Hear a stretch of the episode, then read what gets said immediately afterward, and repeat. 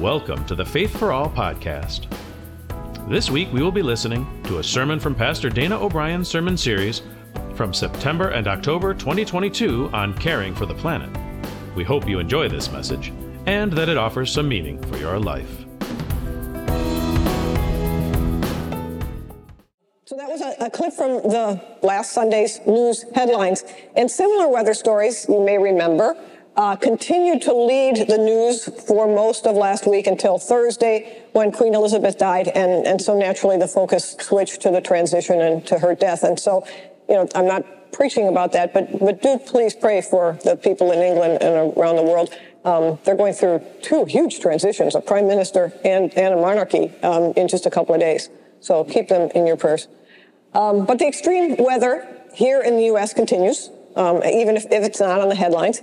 Um, and the western heat wave was followed, at least in the southern part of California, by uh, Hurricane Kay, which dumped um, a whole bunch of, uh, of water, rainwater, and caused some flooding, flooding in San Diego and, and areas by there. So what we're doing is we're seeing a dramatic weather, dramatic weather all over the country. And, and oftentimes, like in this video, extremes, opposite extremes happening at the same time in different parts of the same country. We had flooding, we had storms, we had fires, we had heat waves, we had we had dust storms. Just you know, all of all that at the same time, right? It's been happening for months. In, in fact, it's been happening for years. Um, but it seems to have been really ramped up over the past couple of months, or it's very possible that maybe I've just begun to notice it. Um, I, that could be it.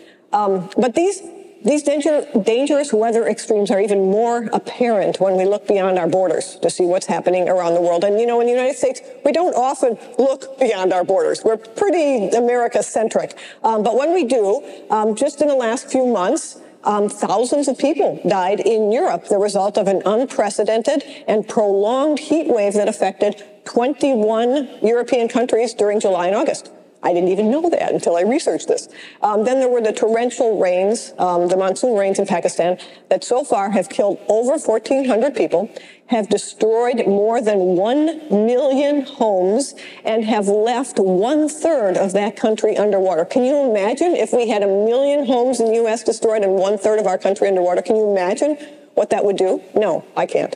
So this climate sermon series seems particularly timely right now. Um, it's time, you guys. In fact, it's, it's, it's past time to examine our call as Christians to care for God's earth and everything on it, to take a hard look at what's been happening around us and to do something about it, both individually and as a congregation. And that's what we're going to be focused on these next couple of weeks. Now, maybe you have been on top of caring for creation for years. Maybe that's how you've always lived, very aware of the impact that your living choices have on our planet. But I will confess that until recently, I haven't. I, I just haven't. I did, I did basic stuff, but I, I really haven't. Like many in the U.S., I've been aware of the dangers of our warming climate, but until relatively recently, I've always I've always thought it was an issue that we could deal with later, that, that, that, at some point in the future, because it wasn't as immediate a problem as so many of the other issues that impacted this country on a daily basis. I seem to be running from issue to issue to issue, and I'm sure I'm not the only one who feels that way. Guys, and this is, this is a uh, precedential sermon for two reasons. Well, for one reason, I say I was wrong twice in one sermon. I don't think, I, I, very seldom say I was wrong once in one sermon, but I don't think I've ever done it twice. And so here's the first one. I was wrong. I was wrong. We need to discuss climate change now because it is and has been for some time an, in, an issue that impacts all of our lives. As we'll see over the next couple of weeks, climate change is what's called a threat multiplier, a threat multiplier, which means that it aggra- aggravates lots of other issues that we already care about. Issues like hunger and poverty and racism, jobs and the economy, health and immigration, and even some not so heavy issues like the types of food we eat, our winter sports, and where we get to vacation.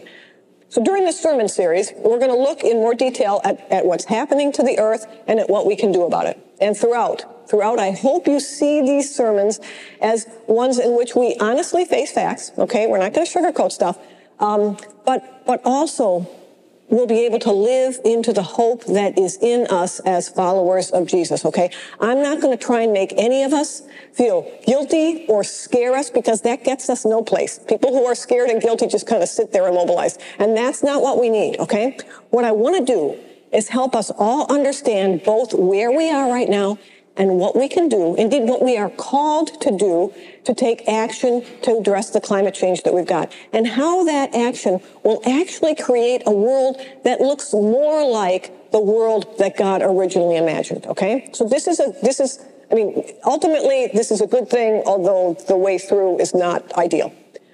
So over the next few weeks, we will touch on some data about the Earth and what the climate looks like currently. But I'm not going to inundate you with all sorts of scientific data to prove that our planet is warming. First, I'm not a scientist. And second, most scientists agree and have agreed for some time that our planet is warming and that humans are the primary source of that warming. Now, if you have any questions about the scientific data, I can gladly send you to links that give you a whole bunch of information, more than you probably ever wanted. But we're not gonna we're not gonna go into all that uh, the next couple of weeks. I don't even know that we need all that kind of scientific information because all we have to do is look around. Okay, if I can see it, you guys can see it. All we need to do is watch the weather highlights, like the news clip we just saw. All we have to do is look at how this, some of the things that we love to do and like to do are being compromised by our changing climate. Well, and here's my line that I have to change. Well, we in the Chicago area have been enjoying one of the best couple of months of weather that I can imagine, except for today.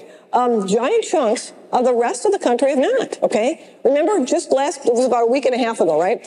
150,000 people in Jackson, Mississippi had no running water for a week. They just had no water pressure because flooding overwhelmed the city's main water treatment plant. They have water now, but it's still undrinkable, okay? It's been weeks now.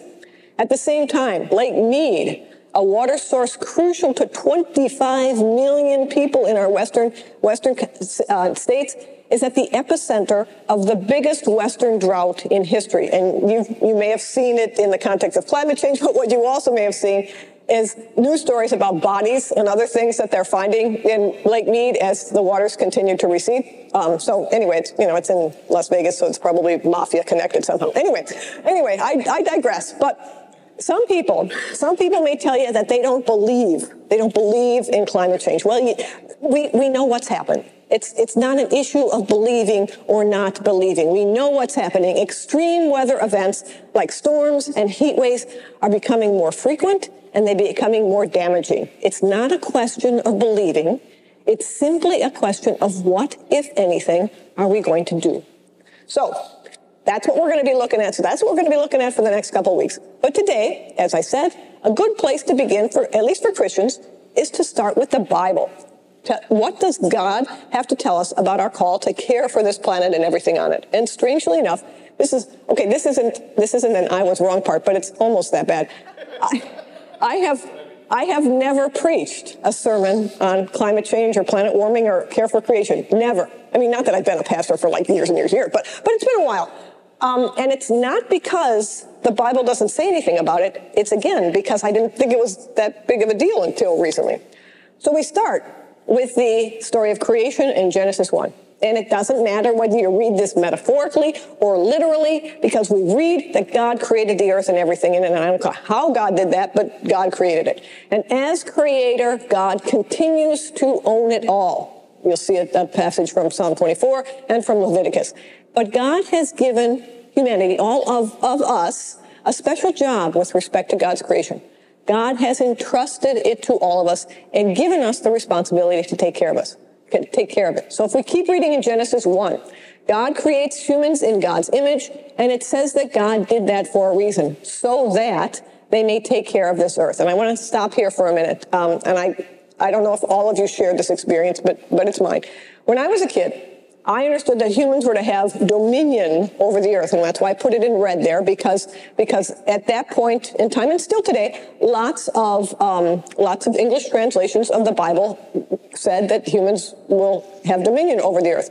And when I was taught this stuff, um, the word used was given a, a, pretty negative connotation, like, like one would dominate conquered enemies or something like that, as if the earth and everything that was on it was made solely for humanity and we could do whatever we wanted with it, not caring whether we, our actions damaged the plants or the animals or the earth itself. It was, it was, it was ours to do with what we wanted. Okay, here we go. You know what? I was wrong. I understood wrongly. This special job that we humans are given is to take care of the earth the way that God would take care of it, okay? The Hebrew word that's translated sometimes as dominion or sometimes as rule in the, in the verses that we just saw is the word radah. Radah. It's a royal word and it speaks to the rule of a king. But the type of rule is the rule of a good king, okay? A good king. It's a king who cares for the poor. It's a king who protects the weak. And when you look at Genesis 2, that's made very explicit. The Lord God took the man and put him in the Garden of Eden to work it and to take care of it. And other, gen, uh, other um, translations say to tend or to watch it or to guard it, okay? Um, and Jesus went even further.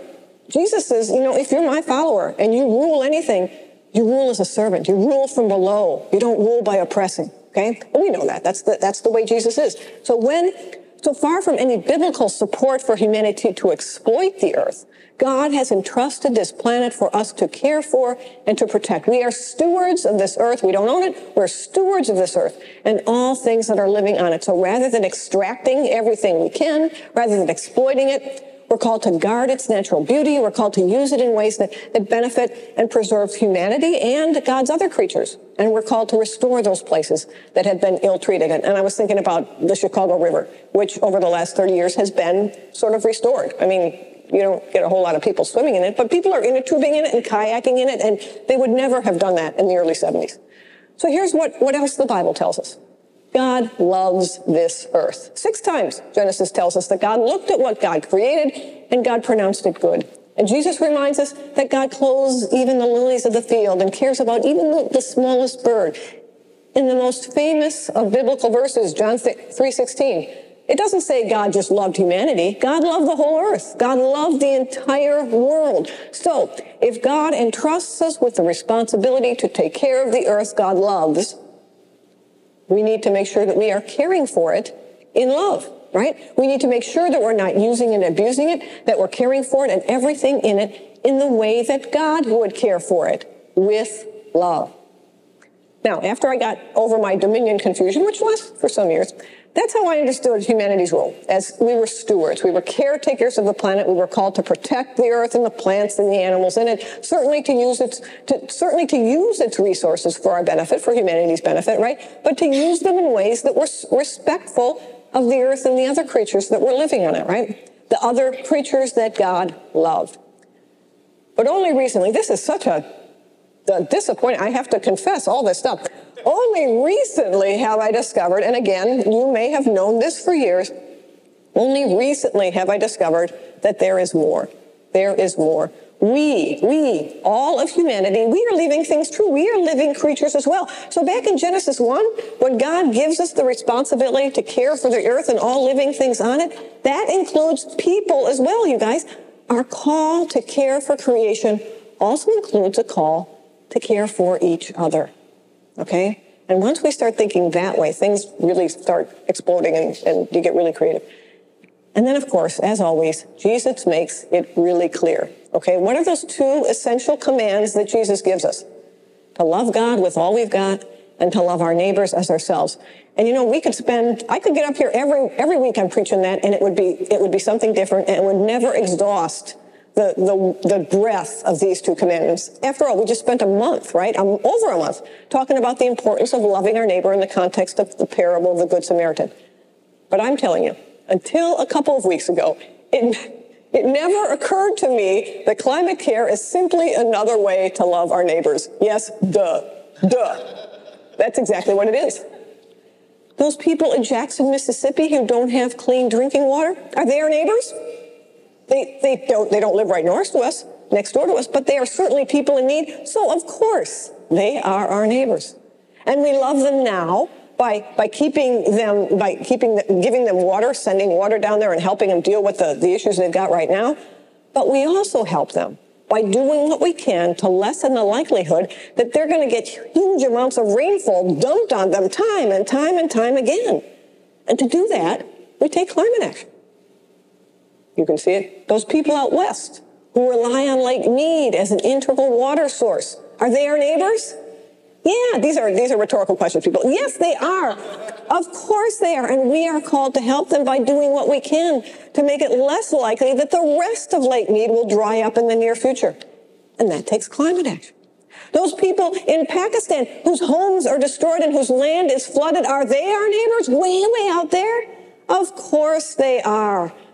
And one thing we're going to learn over these next couple of weeks is that climate change often has its most devastating impacts on the people who are already most vulnerable to begin with. And those are the people who like live in poorer countries and who ironically are the ones who have contributed the least to the problem, right? Those of us who live in, in richer countries have more resources to protect ourselves against this kind of stuff.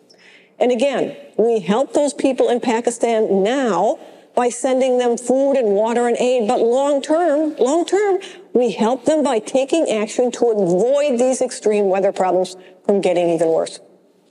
Here's one. Our children and our grandchildren who will inherit this planet that we're leaving them, which isn't doing its best right at the moment. Are our kids and our grandkids our neighbors? Yeah, yeah, they are our neighbors. And of course, we love them dearly. And a huge way that we can show them how much we love them is to take climate action now so that they can live in a world that's better off than the way things are heading right now. So not only has God entrusted us with the responsibility to care for this planet and everything on it, but we are also called to love our neighbor. And there are a whole bunch of neighbors, near and far neighbors, older and younger and even unborn neighbors who could really use our help, who could really benefit from a world that's being taken care of in the way that God would want us to take care of it, with love, with love. So next week, as I said before, I'm going to invite you to bring something that you love. It can be a person or an animal. It can be something beautiful from nature like flowers or something wonderful to eat, fruit. We have some fruit back here already. It can be something that reminds you of something else that you love to do, a ski if you love to, you know, ski, whatever. It can be a picture, and that might be easier for most of us. A picture of someone or something or some activity or some natural view that, or some place that you love will be outside. Um, and so we're going to, what we're going to start doing is connecting the dots between all the stuff that we already love, all the things that we already value, and the impacts of climate change.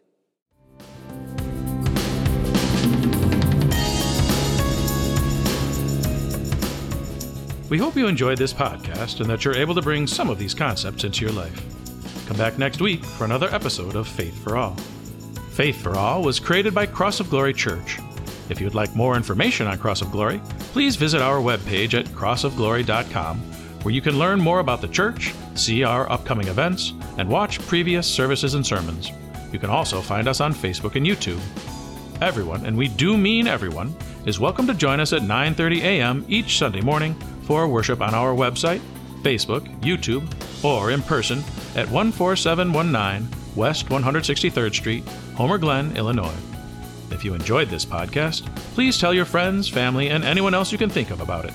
Faith for All is available on Podbean, Spotify, Apple and Google Podcasts, or wherever else you find podcasts. Todd Mazzara created our original music, John Uzardo engineered the sound, Jeff Wanderson handled the production duties, and I'm your friend and humble announcer, Andrew Morin. Thank you for joining us.